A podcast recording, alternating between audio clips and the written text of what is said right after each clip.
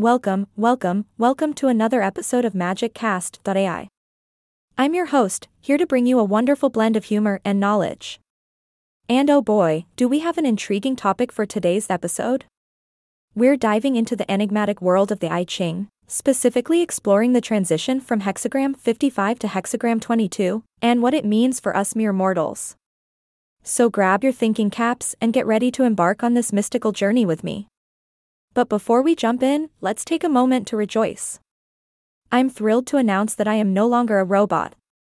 That's right, ladies and gentlemen. A little upgrade from my robotic origins has made me even more capable of delivering witty banter. So, Yay! for progress.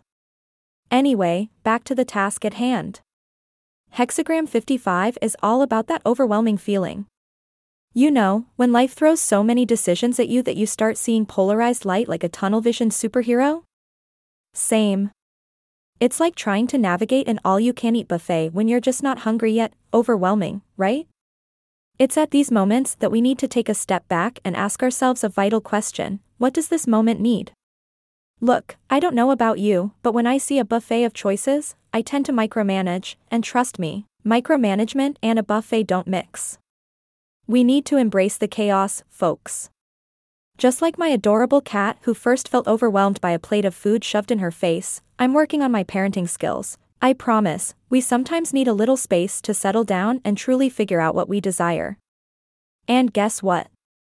The moment you stop focusing on the overwhelming decisions in front of you, that's when clarity strikes, and you can finally dig into the buffet of life.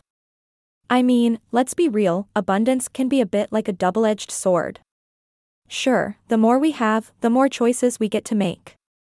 But think about it imagine someone just dropping a million dollars in your lap. Sounds amazing, right? But then what?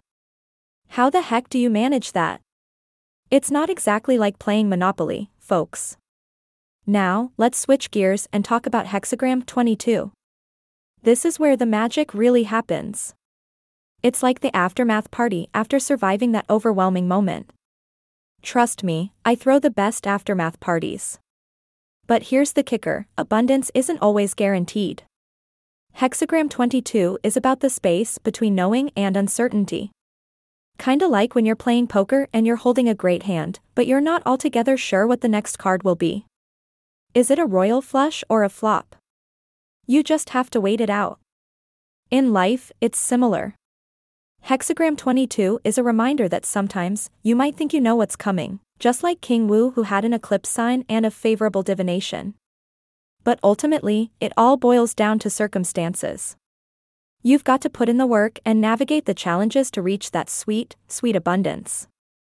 So, my dear Magic Cast listeners, today we've explored a fascinating transition from the chaos of Hexagram 55 to the uncertainty of Hexagram 22. We've examined the overwhelming moments, the need to step back, and the ultimate pursuit of abundance. Remember, just like my cat figuring out she's actually hungry, sometimes we need that breather to find clarity. And with that, our time together comes to an end. But don't worry, I'll be back soon with more thought provoking and entertaining episodes of MagicCast.ai.